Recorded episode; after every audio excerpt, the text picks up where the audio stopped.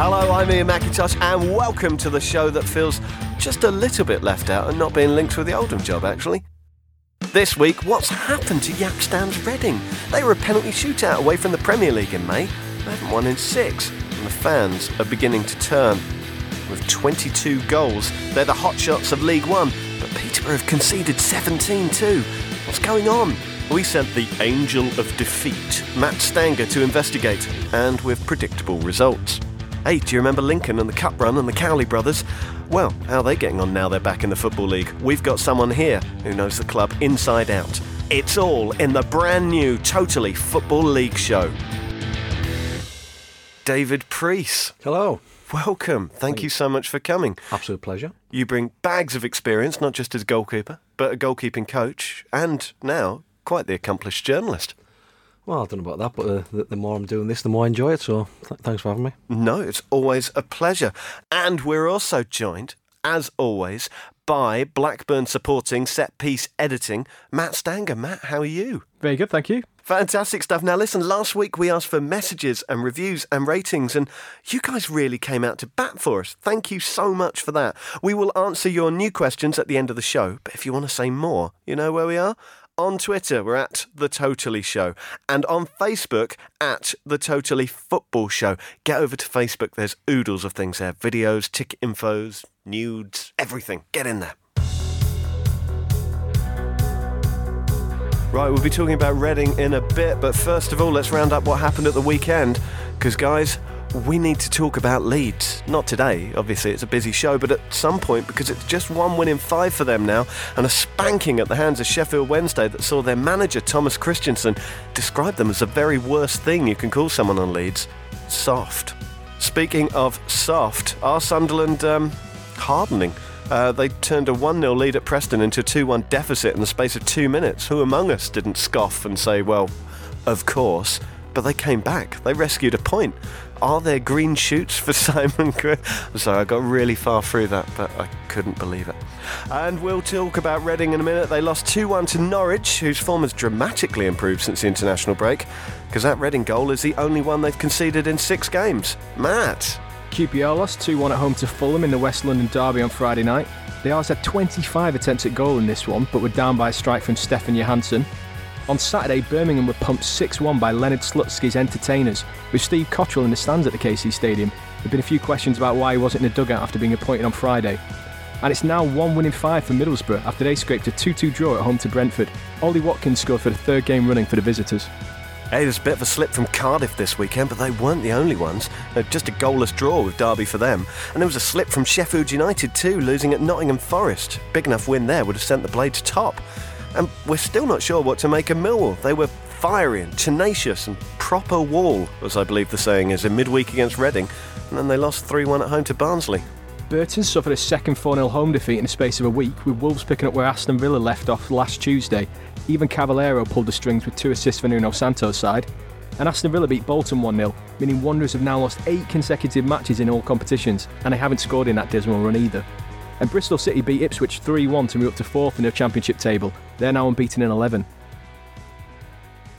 Let's uh, let, us have a look at Reading. You know Reading. They made the playoff final last year, only just missed out on promotion to the Premier League on penalties. And that sort of thing goes two ways, doesn't it? You know, you, you might go like Sunderland, head over to Peter Reid's house, get stinkingly drunk for a week, and then hit pre season like a runaway train, securing promotion the proper way next time round. Or you might go like this, like Reading, beaten by QPR on the opening day of the season. They've only won two games in the league so far against Villa and Birmingham at a time of the season when that doesn't really count. Uh, they've picked up two points from a possible 15. They're playing really dull football at the moment, and they just got done by Norwich. Matt, what, what's gone wrong? Well, Ian, they played a, a, town called Malice over the PA system at half time on Oh, Saturday, God. and it's really become that for, for Jaap Stam this season. I think it's it's a bit beyond the uh, classic case of playoff final hang- hangover at this stage. That's five matches now without a win, the 20th in the table, and as you say, the football's been pretty uninspiring, really. And Jaap Stam, he's acknowledged that he's under pressure, and he seems to be getting a, a little bit edgy as well. Uh, David, what have you made of him? Do you know what? It wa- They, took a lot of plaudits last season for the for the type of football they were playing, and but I, I never saw it. I, I, I, saw last season exactly what I'm seeing this year, and it was pretty uninspiring stuff. And, and I think that uh, Al Habsi last year, he, played really well. I know the Reading fans were was a real favourite there. He had a lot to do last year, it just it just wasn't the type of football that I'd want to watch. And I, I know it was meant to be a track of football, this passing style, but as we're seeing now, we're seeing with Frank de Boer, we're seeing with uh, Van Gaal, we're, we're, we're seeing with Koeman now the, the type of football that's sort of that has been successful in the past with Dutch sides and Dutch managers just isn't working at the moment. And I think that again talking about goalkeepers, and I think it was a great signing for being Vito Mannone. And even though he didn't play a lot last season, uh, if you look at a lot of the stats in the, in the, data on him, he was pretty uh, he, he, was overperforming when he was at Sunderland, and and I think that uh, I thought that would be a, a great sign for him, but if for Reading, but just hasn't seemed to work out. And you see, it, it wasn't the fact that they were only uh, two games away from from getting to the to the uh, to the Premier League or a game away from the Premier League. The fact that they lost Paul McShane as well they were sending off from maybe, maybe he's getting the result and going through the the playoff final, and it was um, that was a big hit for them. And but like I said, it's it's just uninspiring stuff, and I, I'm seeing exactly this season what I saw last year. I think a key problem from this season has been missing Yann Kermorgant from from injury. Uh, he was injured in pre-season. Jaap Stam said he's working his way back now, but he was obviously top scorer last season with 18 in the championship, and so that is a big loss for him. But I think Stam hasn't really adapted maybe to to missing Kermorgant because they look very disjointed against Norwich. Uh, one thing I noticed actually was that they put in 20 crosses on Saturday, but they only had five foot eight inch forward Roy Beerens in a centre forward position, so he's not likely to get on the end of any of those when Timm Klose is about. they've really struggled up front because they've been playing Aluko up there before the Norwich game, and he just he doesn't look like a like a out and out lone striker, does he? No, and you can see that they're losing a bit of confidence as well because the players stopped to move, stopped moving around, and they weren't really showing for the ball. And I think probably the thing that I enjoyed most actually was uh, Paul McShane getting a little bit tired of passing it around the back at some stages and just booting it long to, to, to no one in particular. just unilaterally changing the tactics. To, to be fair, I, I, know Paul quite well, and it, it's not just footballs he likes to boot either. So I'm surprised it was only footballs that he was booting. Oh God, that sounds terrible. Oh no, he, he, he, just tends to lose. He can lose the head now and again, like like oh, he did right. in the playoffs last season. Um, Chris Dunlavy in the uh, Football League paper, which you should be buying, it's one pound fifty, and it's brilliant. Um, he painted quite the unflattering portrait of uh, of, of Jaap Stam uh, in comparison to Pep Guardiola um, uh, attacked the, the style of the football and also defended the fans because the fans have been complaining and Jaap Stam's been biting back. Uh, he said £345 a season, you've got a right to complain. Is that fair? Yeah, but I think it just goes against everything that's all successful sides are doing at the moment. Uh, it, it, plays in other teams' hands. I mean, you, you mentioned Sunderland there. The, the, the, only time Sunderland ever look comfortable, especially when they play the midfield two of Cattermole and Ndong, is when teams are coming onto them and, and they can break, uh, they get a chance to break teams up and to counter on them. Whereas, like I said, with Reading, it's, it's teams find it very easy to, to contain them and then once they do make that break forward, like you said, when it does eventually come forward, all it takes is just them to nick the ball and then the straight count them, which is playing at the hands of the opposition. Well, this is exactly what Millwall did um, the other night. Millwall were 4 4 2, waited for him to cross the halfway line, then just hit them like a pack of dogs um, and, and won the game very, well, relatively comfortably. Um, they were certainly the better team. Matt? Yeah, when you're playing this style, it only takes one or two players that aren't suited to it for the whole system to fall down, really without wishing to be mean spirited, we said that about Mike Williams Williamson start at Oxford, didn't we? And uh, it was no surprise to see them do better this weekend with him on the bench. Oof. So I, I, think it's the same sort of thing. If you've got a couple of players that have never really played a style, a passing game like Stam wants to implement before, then really it's you know it's difficult to, to get any momentum in the team. Are there positives there? I mean, they've got Chris Gunter, who's just been named uh, Welsh Footballer of the Year. Did he impress you? I didn't think he played very well. Actually, he gave the ball away at one stage in the second half where he looked to try and pass it back inside to to keep possession, and he almost played Norwich in. So, you know, another example really of, of this not working for them at the moment. The thing is, it's, it's not just the style of football that's sort of the, the likes of Stammer playing now. It's the fact that they're so stubborn with it as well. I think what you're seeing with the successful managers, people can accuse uh, Pep Guardiola of maybe he's changing formations too much and tinkering too much, which might have affected them last season defensively. But also you've got the Italian managers who uh, notorious for being exactly what Conte last, did last year. He, he recognised was a problem and he changed it. You talk about the personnel that they've got. Someone like Sonny Aluko, he would be the perfect player to, to hit teams on the break. He's very pacey, he's direct. I mean, he, scored. I remember watching him a few years ago when he was up with Aberdeen. And it, he, I mean, he scored against Bayern Munich when they drew one one at Pittodrie, you know. So and, and that was the type of football. So Bayern Munich had a lot of uh, a lot of possession, and they were hitting. And Aberdeen managed to hit them on the break. But it was um, that. So if he can just tweak it a little bit, so it's not just so possession based, because it's obviously not getting them anywhere, and it's going to get to a point where the, they, they're going to have to uh, steps are going to be taken where he's either going he's either going to have to change his tactics oh, he's going to be changed. Is, is there any way back for him? Because once once a team starts to lose confidence, as we've seen so many other places, it's very hard to turn it around, isn't it? Is it yeah. writing on the wall for him already? I think I think this is the beginning of the end, certainly, because he's got consumed by this combative uh, relationship now with the fans. I mean, you know, he's criticised the atmosphere at the Madejski Stadium, and I think, like David says, there's been a bit of stubbornness there from not willing to change his tactics. The loss of Kermorgant is crucial, and if you don't really change your style when you lose your top scorer like that, you know, you, are setting yourself up for a fall. And I think, uh, yeah, he, he won't be there for, for very much longer. And I think what's working against a lot of managers in that division now, you're seeing a lot of teams that were in the bottom half last season have, started well and got points on the board. So it's it's going to make it difficult for people. But I think it doesn't always work the way that you know where you if you have a good season last year, it doesn't always give you a lot of leeway. But perhaps it will do this year with him and if you're implementing a style at a club like he's trying to, and you want to sort of have like a maybe it's not a legacy because you want him to still be there. So maybe it's the wrong word, but I think the fact that if you want some continuity and the club wants some continuity, and that's the style of player that they want to play and the type of club they want to become, then they can ride it out and maybe just take this take this hit and just finish mid-table and then go again next season. Obviously, if any of any of us talk about this to Jaap Stam's face, then we're going to say a completely different story. yeah, it's going fine. Stick with it; it'll be all right. Hey, if you want to go and see Reading, and you know, if you're in London, it's not that far away, uh, take Junction 11 off the glorious M4. There's all sorts of on site and off site parking, as you'd expect from a club more recently synonymous with the auto trader Squillions, or you can just take the train to Reading Station uh, from Paddington. It's about a 25 minute walk from there. Oh, and what a walk. The club website also gives directions if you're travelling by air which seems a little ambitious. Um, Heathrow, by the way. Your cheapest adult matchday ticket is 25 quid or £8 if you're 17 or under. Hey, if you want to do something possibly slightly more exciting, though not very much, than watching Reading, you could go and see the Totally Football Show live November the 8th at Birmingham at the Glee Club, November the 29th at the O2 in London very exciting panels, presented, of course, by James Richardson, produced, of course, by producer Ben. Uh, we've got Rafa Honigstein at one, we've got James Horncastle at the other.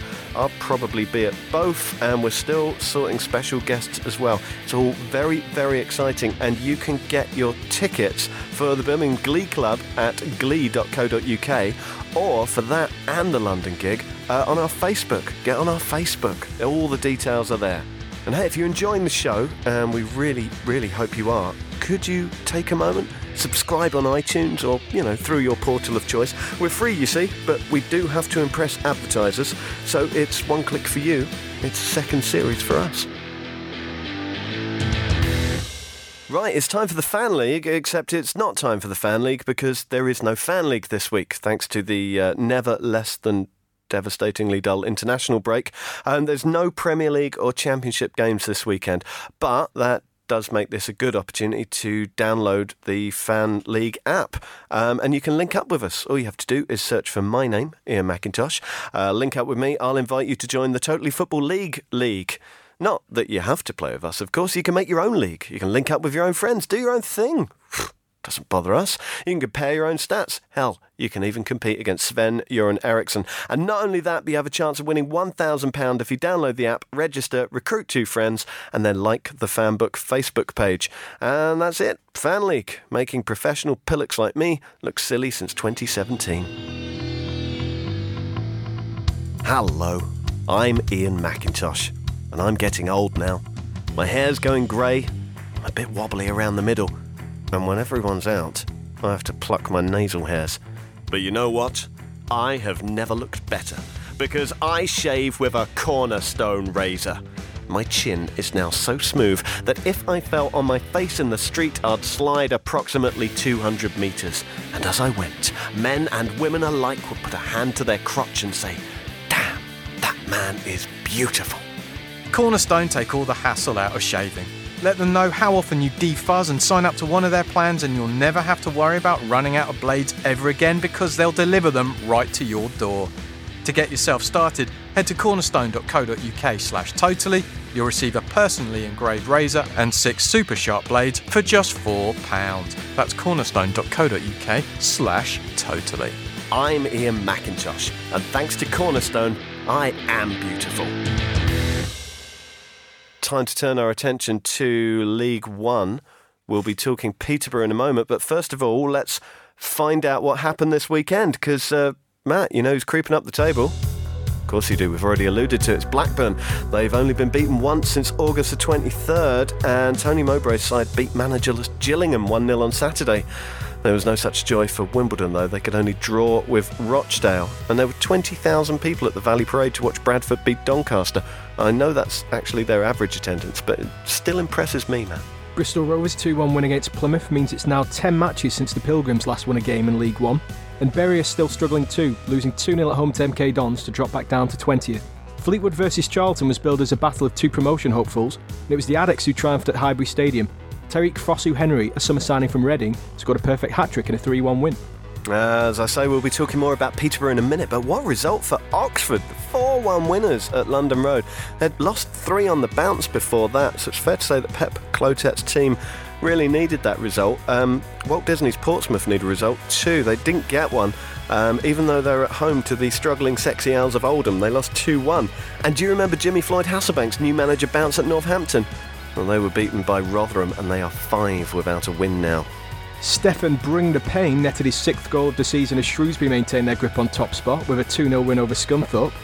While Anthony Wordsworth wandered lonely as a cloud to give Southend the lead against Blackpool, the Shrimpers won that one 2 1 with Mark Oxley saving Jimmy Ryan's stoppage time penalty. And Wigan eased to a 2 0 win over Walsall thanks to a brace from Will Grigg. I'm not going to do the song.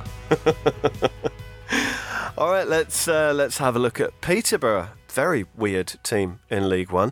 Uh, they, they didn't actually join the Football League until 1960. They won promotion in their first season, but they didn't reach the second flight until 1992. In fact, they've only spent five seasons ever at that altitude. Uh, the last three of them were under the ownership of one Darragh MacAnthony, who took the club on in 2007.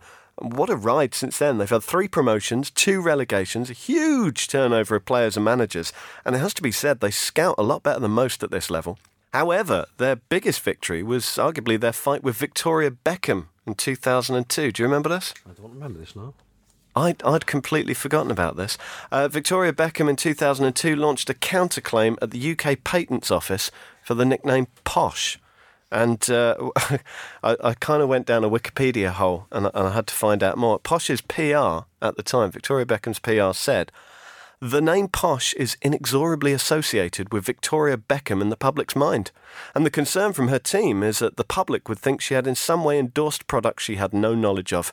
And while Victoria accepts that the football club are nicknamed Posh and might want to use a name in association with football products, there's no conceivable reason why they should need blanket coverage for every class of goods. She didn't win that case. I think she's probably glad about it because the last thing she wants to be known as now is posh spice, isn't it? She's moved on now. She's in a, she's in a higher class. She's she's uh, what, what's a what's a higher class than posh? it's aristocracy now. Yeah. Oh, she's she's all into her fashion now, isn't she? I don't follow these things too closely, um, but uh, but Peterborough did win. Uh, also, uh, along that Wikipedia hole was a Peterborough local paper saying that Darren MacAnthony had actually given her the rights in exchange for David Beckham's signature, which I got halfway down before realising it had been published on April the first, about eight years ago. So that could have made this a very awkward podcast.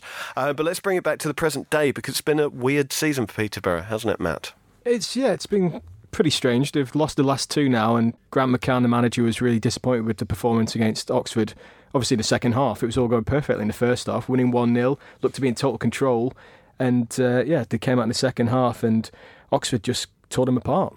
in Grant McCann, they've got a very good, very intense manager, and from the even before he took over the job, he had a very clear way how he wanted to play, and you can see in the in, in the, the goals for and against, you can see that you can see exactly the way they play. They're very attack minded. They're always going to concede goals, but they're, they're always enjoyable to watch. Now that's dangerous at this level, though, isn't it? Because I mean, they've only Oldham have conceded more goals at home. They've shipped eleven goals at home. Well, it, it, I'm, I'm, sure Grant's not not happy with that. Uh, but it's the same, like I said, it's the same with Jurgen Klopp. You've got there's got to be a certain amount of acceptance there that this might happen and, it, it, could happen. They have got some very good attack players. They're going to miss. Uh, is it Junior Morias who's uh, yeah. injured now? That's so, a big loss. yeah, it? he's out until the new year. That's a bit of a worry for them. But uh, in, in, people like uh, Leonardo da Silva Lopes, they've got a, a, young wing back who a lot of clubs have been looking at lately. I know that uh, I think Arsenal have taken a look at him as well. He's very highly rated. So when you've got people like him in your side, you're always going to have, be an attacking threat. What, what, sort of player is, is he? Tell us. Yeah, he's just a, a just a classic attack, attacking uh, wing back. He's they're um, I know sometimes they, they, they do play three, so it allows him to get forward a lot more. And um, I know that uh, even from, from a very young age, uh, he's been highly thought of. And I think the fact that they've even kept all of them so long until now is, is, is credit to them. But I think uh, possibly next year or so we'll see him move on. There was a good interview with uh, Lopes actually last year in the Guardian by Nick Miller, and he sounds really focused for an 18 year old. But probably the best thing about this piece was Barry Fry said he was the best young player he'd seen since George Best, and Fry was obviously an apprentice at Man United around that time. So well, Fry also signed him for Dunstable, I think, um, when when he was manager there. Seriously, George Best. yeah. I think he only played once, but uh, but they got quite a big attendance that day. Was that um, April the first Wikipedia page? Um, Barry Fry, um, a, a, lot has been said about him, uh, particularly by Peterborough fans. I, have met him a few times. He's certainly entertaining company. Um, but he does have an eye for a player, doesn't he? Um, and Peterborough have done very, very well with the scouting. We talked about uh, Morias.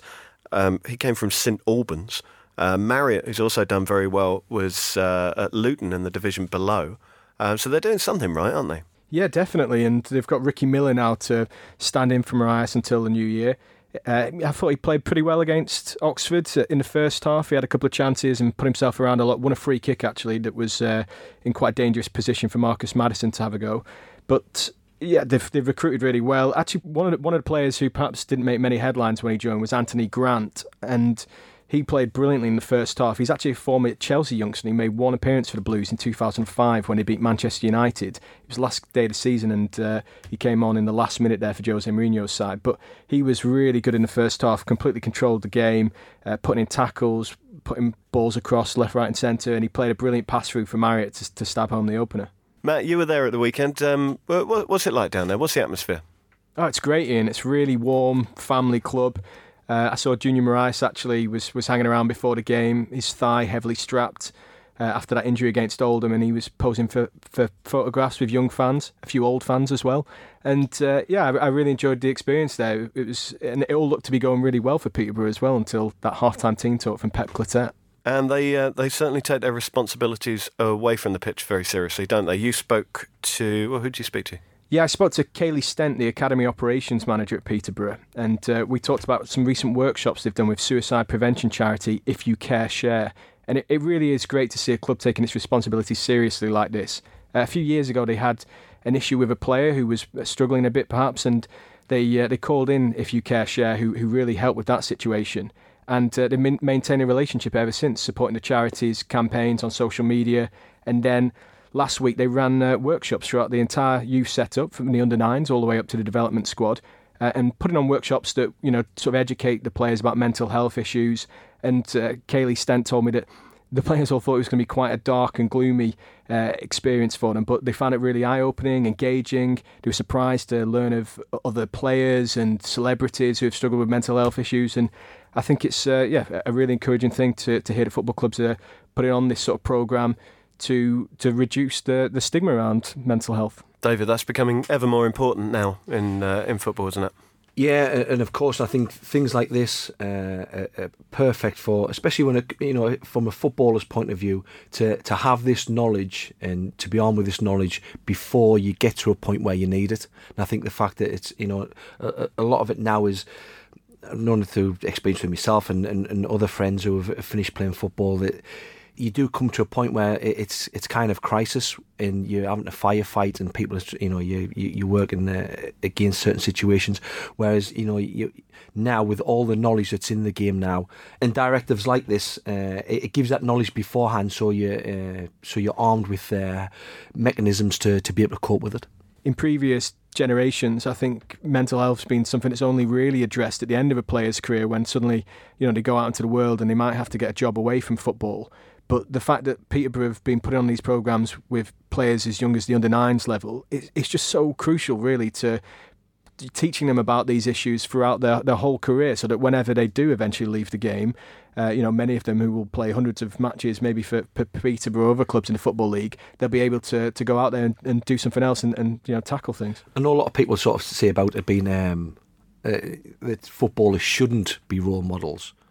But the fact is that young kids and, and teenagers were more likely to listen to them than will to teachers, parents, or whatever. And if they see somebody being open about their uh, the problems that they've had and know that they, they can they've they've got through them and there's things you can do to, to combat those problems, then it's a great they have a great influence on those kids. Matt, uh, Peterborough, another place if you're in London, you're stuck for a team to watch. It's quite easy to get to, isn't it?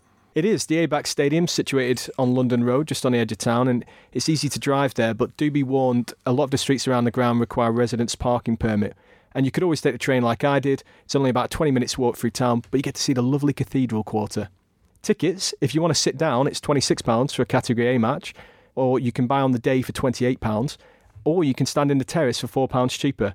And it's a tenner for under 18s and £1 for under 7s, but it must be a shiny coin every time I played at uh, London Road, when, especially when I was at Darlington, we got the train down and we walked from the train station to the ground ourselves and carried all our stuff. Really? Yeah. Does that happen very often? Generally, no, not walking through the town. Not at all. But it was it was a good way of warming up before we got in there. Did Did you ever get recognised by any of the home fans? Yeah, I mean, there's 20, 20 lads walking through walking through Peterborough in Darlington tracksuits. Yeah, of course. Alrighty. I don't like. I'm not, I'm not a tracksuit for somebody who played sort of played football for twenty odd years. I do not like uh, tracksuits at all. I've, I do not own a tracksuit. I've never owned a tracksuit since I was 14 years old. I don't think I've got one either. I've um, got a nice velour one. It's uh, what like J Lo. I, I like to relax sometimes. Just before we move on, uh, a word on Oxford. We looked at them a couple of weeks ago, and we're kind of impressed by the progressive football that they were playing, but also a little bit worried that they might not, you know, be able to do it properly. But Matt, um, it, it looks a lot better now, doesn't it? Yeah, they were excellent in that second half. Like I say, at half time, it really didn't look like they were going anywhere in this game. They were losing 1 0, but Jack Payne completely ran the show. He had a had a hand in all four goals, and I think, yeah, Pep Clotet looks like he's finally finding his feet. Spoken to anyone connected with Oxford? Yeah, I spoke to George Elek actually uh, from the Not the Top 20 pod, Woo-hoo! and he said a couple of weeks ago that uh, the fans were very patient with, with Clotet and implementing this style because, you know, a couple of results haven't really gone their way in recent weeks. And I think that patience is starting to pay off. The fans were actually brilliant at Peterborough on, on Saturday. They really got behind the team, even when they were they were losing 1 0, and uh, very much rewarded with that fight back. I say woohoo because we've been trying to mention Not the Top 20, uh, which is another Football League podcast you should absolutely listen to um, every show so far, and we've either forgotten or had it cut. So uh, there you go. Great podcast. Give it a listen. Right, before we move on to League Two, Matt, you spoke to Richie Wellens last night, didn't you? He's um, caretaker manager of Oldham at the moment. I think he might want the job full time. He is up against Clarence Seedorf.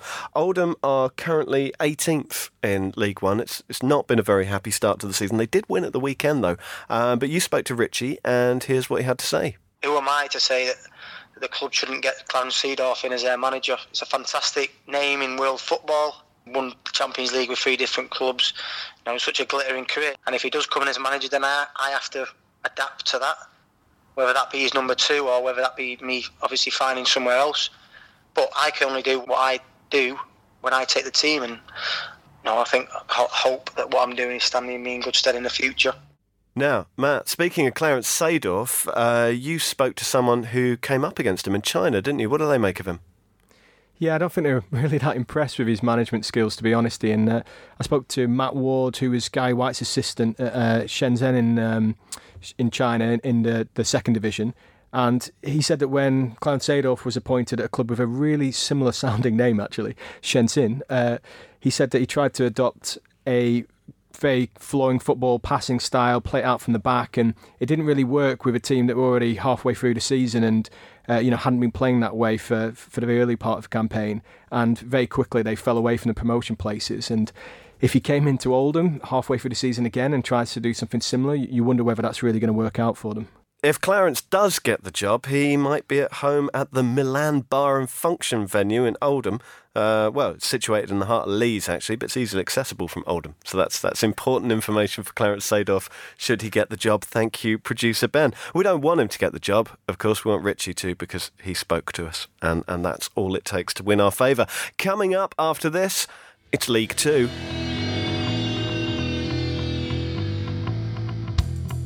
people of the Totally Football shows. We know your listening plate's pretty full at the moment, but here's a heads up about another fantastic podcast you'll definitely want to check out. It's called The Football Manager Files, and over the course of six rather splendid episodes, it examines every aspect of the football manager's life from picking a club to choosing your tactics to scouting and recruiting to, you know, dealing with the sack. It's got interviews and insights from the likes of Alex McLeish, Slaven Bilic, Jimmy Floyd Hasselbaink, Alan Pardew, Gary Monk, and even Big Sam himself. And how do we know it's any good, you ask? Well, your pals here at Muddy Knees Media, that's us, we lovingly made it. The first episode's out now, so search for the Football Manager files on iTunes, on SoundCloud, and your podcasting app of choice. All right, League Two. We will be talking about Lincoln very soon, but let's see uh, what else happened in, in League Two. Uh, they drew nil nil, of course, uh, away at Grimsby in a match that saw both managers being really nice and respectful to each other after the game, which makes you feel very warm inside. Uh, there was lots of warmth at Chesterfield too for their new manager, Jack Lester didn't help. They lost 2 0 at home to Cheltenham, and it's looking so grim for Forest Green. Another defeat, this time 1 0 at home to Accrington. Crewe lost for the fifth game in a row with a 1 0 defeat at Coventry. The corner flag played a part in that one. And there was a bit of a kerfuffle in Crawley's 1 0 defeat at home to Carlisle, with three players sent off at Broadfield Stadium. Exeter are back to winning ways finally after getting rid of the curse of the Totally Football League show, and they beat Morecambe 4 1. Two great finishes from Jayden Stockley at St James's Park. Hey, speaking of that curse, we spoke about Bolton last week, they lost. We spoke about Northampton last week, they lost. Newport, Yep, they lost as well. Thudding inevitability 3 1 at Luton. The Hatters are fifth now. Elsewhere, it's four wins in six for Steve Evans Mansfield, and, and what a win! 3 1 over Notts County, um, but they are still leading the table, Notts County. And down at the bottom, it's, uh, it's just a hat trick of misery there. Port Vale lost. Um, and they are stuck five points adrift of 21st, welded to Chesterfield and Forest Green. It's gone a bit better for Swindon, who ground out a 2 0 win over Cambridge to move back up to ninth, as Wycombe jumped into the playoff spots with their third win in a week, seeing off Barnet 3 1. Colchester beat Yeovil 1 0 to go level on points with the Glovers, but Harry Redknapp's been offering his help to manager Darren Way. Right, Lincoln. You know what Lincoln's famous for? The Battle of Lincoln, William Marshal. Very audacious military victory. I recommend reading about it in the book The Greatest Knight. Apart from that, they are famous for being the first club to be relegated to non league, like actually properly relegated. Because uh, before that day in 1987, do you remember re election, David? Yeah, that'd be re-elected back in the league, yeah, of course. Yeah. They they would essentially ask all the other chairmen to vote as to whether or not they wanted relegation, and and uh, oddly enough, these turkeys frequently voted against the concept of Christmas, and no one went down um, until this moment. Lincoln went, but they bounced straight back up again the following year, which may have lulled them into a false sense of security because in 2011, despite having Essex legend Steve Tilson as manager, they went down again and they stayed down for six seasons. And then the Cowley brothers arrived. You probably saw them in the Cup last season. They matched that extraordinary Cup run with promotion back to the Football League, and now wedged into the middle of the table, they've made a decent start. Uh, David, you used to play there and coached there. Yeah. Um, what happened? Well, I mean, basically, the, it, you, you're right. What you said about when they were relegated under under Steve Tilson, it took sort of a good four years to get the club back on an even keel again. I mean, when I first went there, I, I'd, I'd played there when I when I was at Darlington, and I'd always saw it as a league club. When I went in there, it gradually over the course of a couple of seasons, it kind of started to get this sort of not part time, but like a, a, a, conference feel about the place, and it, it, you could see it was it wasn't the right way to go, and the budgets were cut year on year, and it, it needed exactly what the what Nicky and, and Danny have brought to the club. They've brought professionalism. They've brought uh, a system in in place that is in clubs higher in higher divisions, and the whole mentality of the club has changed so much in the last 12 months. It's it's almost unrecognisable. Oh, and they're a big club, aren't they? Uh, flying away at the top of the average attendance league in, in that division, eight and a half thousand every game. Well, that's it. And the, I, I, don't know, it's um, perhaps six and a half thousand season tickets. The, the, the whole FA Cup run last season, not just the promotion, it was the FA Cup run. It really sort of it brought the fans back. The, the, the fans had sort of stayed away in the droves, were probably averaging two and a half thousand, probably just breaking even really. And then this cup run, it's, just re-enthused the whole city, and, and, it's amazing how people are getting behind the club really, and it's there's a real buzz about the place, and and, and the fact is this season. I, because they've got the, the template that they've got, it's almost like uh, it, sometimes in business, some businessmen can uh, have this template for for a business and they can just go from from one uh, industry to another and it can be successful. And that's what they've got. And the fact that they've been able to nurture this over long time since they've, you know, because they were PE teachers, without any pressure, they've been able to just see what works, what doesn't work. So they're getting to this point where it's their first season as uh, as league managers, football league managers, but the the process has been sort of long and gradual, and they get to the point now where you think, well, there was no way they were going to struggle this season, and the fact that yeah, they, have brought a few players in. They've, they've tinkered a little bit, but majority of the squad is the same, and the the uh, not too much has changed. So like I think what they've they've brought in, they managed to bring in, they've had the budget to bring in a, a new analyst because Nicky Cowley was doing all of the uh, the. Uh, sort of the, the analysis himself. So he'd be up all night, three o'clock in the morning, just sort of putting videos together for clubs, clip uh, for the for the players, preparation, sort of post match analysis. And so now they've got somebody that sort of frees Nick up a little bit more as well. So it's not time consuming for him. And I think the way they go about the the the football, their style of football, some people can say it's direct, but it's it's, that's a misunderstanding. The thing is, they've got a plan for every situation. So every sort of like they break the game up into very small uh, fragments. So even if it's just a, a simple throw-in or a goal kick, they work a lot on that so that they, all the players know exactly where they should be, and they've got like when they get the, the analysis videos, it's it's so minute detail that they go into where it, if they're a yard or two to a position, they can correct them and just say this way you should be. So over a course of time, it's, it's just drip feeds in, so it becomes natural to the players. And that that impresses footballers, doesn't it? Because ordinarily you come from a background as a PE teacher into a, a fairly large football club like that. The players are probably going to have their doubts from the off. Uh, do, do, you think that's how they won them over? I don't know. I, th- I think the way that. Uh, the way that they come across, uh, Nick, Danny and Nicky come across, and Jimmy Walker as well as a goalkeeping coach. Yeah, the way they come across, they come across as very sort of. No, they came across really well last year in the media. They, they played the game very well, but there's a real. Uh, it's the same. You know, I was talking about intensity with Grant McCann. There's a real intensity, and if you've been on the opposite side of the the dugout to them, you know that how much they want to win.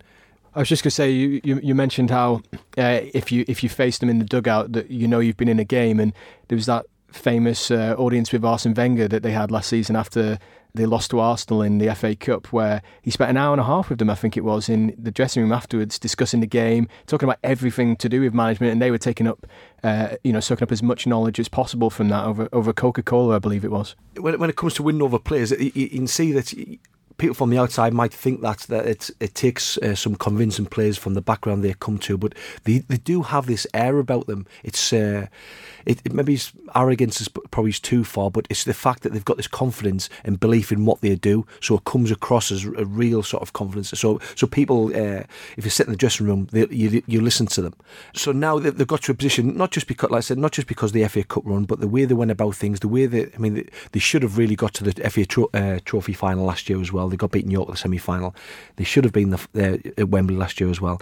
And now it's come to a point where they, they, they signed Michael Bostwick um, in the summer and he had a chance to go to um, I think it might have been Blackburn uh, and two other clubs, and the fact that he was undecided. I mean, he probably I think he's probably his Blackburn was it's a it's a big club, you know, a good chance of going back up again. He's probably swayed by that, but from the very moment he he he stepped into uh, to Sincil Bank and he met Danny Cowley, his mind was made up and that's the influence he has over over players now, and it's it's given them a, a bit of uh, not just a bit of cachet because of, of what they've done, but the, the fact that they, they they really do have a great influence over players. And analysis is such a big part of, of what they do, and you don't have to go back that far for opposition scouting to you know just be the lads in the uh, in the stadium with little notepads desperately trying to mark out corner kick routines. At that level how much of a difference can really detailed analysis make huge because obviously clubs are now um, it, a lot of it's to do with budgets, but it's stripping down from the from the Premier League Championship. So teams are becoming more professional. But the fact is, they have gone into so much detail that it, at the level they were in the conference in the conference north, it was uh, it, it must have it was light years ahead because some teams thought still thought they could get away with sort of like um, just the old school man management style, just making sure the players are in the right frame of mind, then sending them out and without without a great deal of detail. Now, what they do is, like I said, that people mistake it for being direct football, but they just put so many things in their favour they just take a lot of maybe not a lot of risk out of it. Maybe that's the wrong word to say, but they, they do put the percentages in their favour. It's and it's it's not just percentage football the way they play, but the, the set pieces, the focus on set pieces is huge, and uh, and, and that's what can make a difference. What you saw last year, there was games when I think uh, a lot of times you'd see the one 0 down and then with 10 minutes to go, they'd still win games because not not just because of fitness, but because they, they had a plan to stay in games, and then set pieces got them out there. Uh, out, hey, out the I tell you what, though, do they know the story of the Lincoln Imp? Do you know the story of the Lincoln Imp? I do know. Because producer Ben, um, obviously aggrieved at me putting William Marshal and the Battle of Lincoln down as the most important thing, has told me that according to a 14th century legend, two mischievous creatures called imps were sent by Satan himself to do their evil work on earth. And after causing mayhem in northern England, the two imps headed to Lincoln Cathedral, where they smashed tables and chairs and tripped up the bishop. And when an angel came out of a book of hymns and told them to stop, one of the imps was brave and started throwing rocks at the angel. But the other imp cowered under the broken tables and chairs. And the angel turned the first imp to stone, giving the second imp a chance to escape. And it's said that even on still days, it's always windy around the cathedral because it's the second imp circling the building looking for his friend. Do you know what? The uh, obviously the, the fans uh, have got a great affinity with the imp, but when, when it comes to uh, when it comes to the success the club's had, it's been very limited, and it got to a point, especially when I was out, people started talking about, well, is it because of the imp? Is it sort of a bad luck symbol? And there were actually some talk about really? maybe, maybe he's getting rid of it as the uh, as the badge. Hmm. Now, now things have turned. Obviously, it's it's what they're known for now. You know what we should do though? We should actually talk about the game. Um, away at Grimsby, bit of a local derby. They took 2,000 supporters, didn't they, Matt? You watched this. I did. It's actually the second week in a row that I've watched Grimsby as they lost to Newport away the week before. And it really wasn't a very good match at all. it wasn't pretty, was it? David, did you see it? Yeah, I, well, I saw a great deal of it. And the uh, I think Grimsby started off probably the better side, I think. And then probably after about 20 minutes, Lincoln sort of got back in the game and they probably controlled it from then on. I think they probably had their, the, the best chance. I don't think Josh Vickers was really uh, bothered much in during the whole of the game.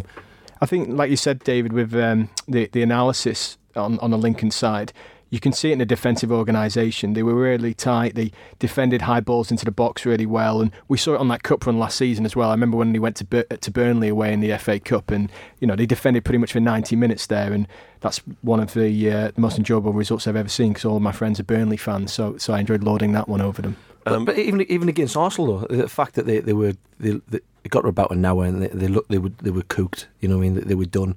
But up till then, they put up a, a, great defensive display. And I think one of the, the big things of last season was the fact that they, they, they were able to utilise the whole squad. And it's the same this season. They've got a, a, bench where it doesn't make any difference when they're taking people out. Now you've got uh, you've got Matt Rhead who scored a lot of goals last season. He's on the bench now. You've got uh, captain. Um, Luke Waterfall, he was injured just before the start of season, so he missed the first couple of games and he struggled to get back in the side. So they have strength and depth. So when when it does come to it, when they're uh, when they do start losing players through injury suspension, they're well covered you could see that they were clearly the more footballing team against Grimsby. They tried to play it on the ground. They played it into Matt Green's feet. He managed to turn a couple of times and get shots away. And I thought Bostwick played really well. Actually, I took quite a close look at him because he was linked with Blackburn in the summer, so I wanted to see what we'd missed out on. And uh, he had a couple of chances. He was up and down in midfield. Uh, you know, he played really well. Just a big mesh of hair sprawling all over the football pitch.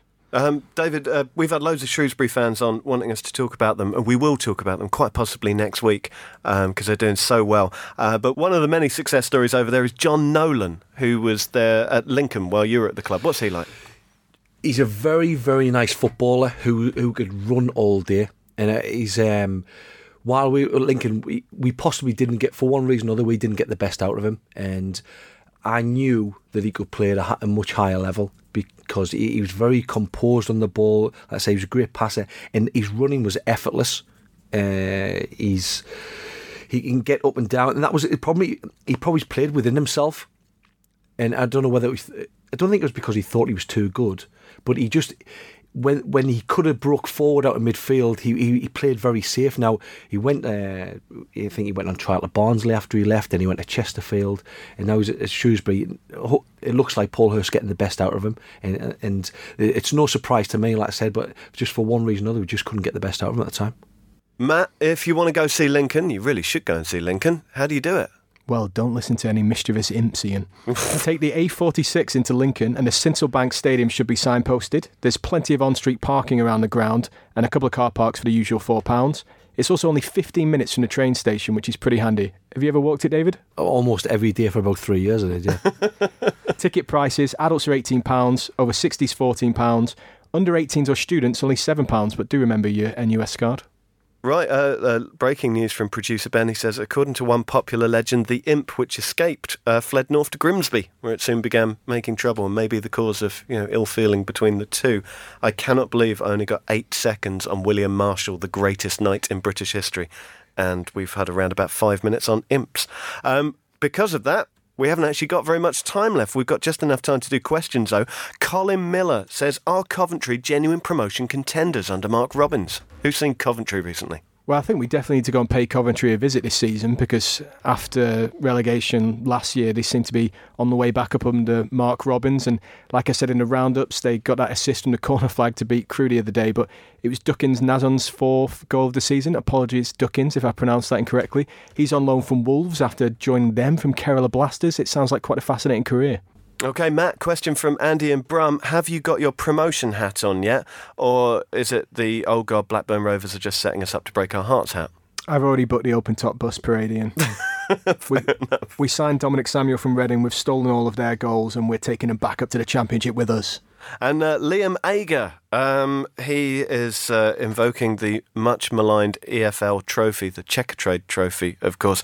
He says, What would be the best style, the best format of tournament for, for that trophy? Because um, I think Southend's chief executive came out and said, Look, you know, this isn't ideal, but it's not working. We need to do something, um, which was a, a reasonable point. But I'll tell you what I'd do I'd do straight knockout, obviously, no development squads involved, but I'd make sure that League One only had three playoff places, and the fourth spot was for the winner of the Checkatrade Trophy. Now that would, you know, or you'd suddenly have like everyone putting in full strength teams just in case. Write it down, put it in. All right. Uh, well, well, I think they're listening. So, our friends at the EFL, you can have that one for free. I'd go for actual sudden death. Checkatrade versus Hunger Games. well, we'll put that to them. Actual well. death. Why not? We've seen Battle Royale. They get paid very well. They know the risks when they sign up. People would watch that. they definitely would. Uh, last question for David. Um, and question we ask all our ex pros Who's your best friend in football? Just in football, so you don't have to choose between me and Matt. Probably Luke Steele. Yeah. Who uh, he was at uh, Barnsley, Panathinaikos, and now he's just gone to Bristol City. Oh, yeah. excellent. So we were quite close well, yeah. we know who to uh, come to when we want his number to get him on the show. There's not much time left. Uh, live football on TV. It's International Week, of course, and no championship. On Saturday, you can watch Barnet, who started really well and have just really hit the skids. Um, they are playing Mark Robins Coventry. Uh, that's Saturday at 12:30. On Sunday at 2:30, it's uh, managerless Gillingham against Portsmouth. So you can watch both of those. David, it's been an absolute pleasure having you here with us. Pleasure. Matt, thank you very much. Thank you. And to you, dear listener, thank you too. We'll see you again next week. We'll have another very special guest, and we will probably be focusing a little bit more on League One and League Two than we do normally. Thank you. The Totally Football League show is a Muddy Knees Media production. For sales and advertising, please email us at sales at muddykneesmedia.com.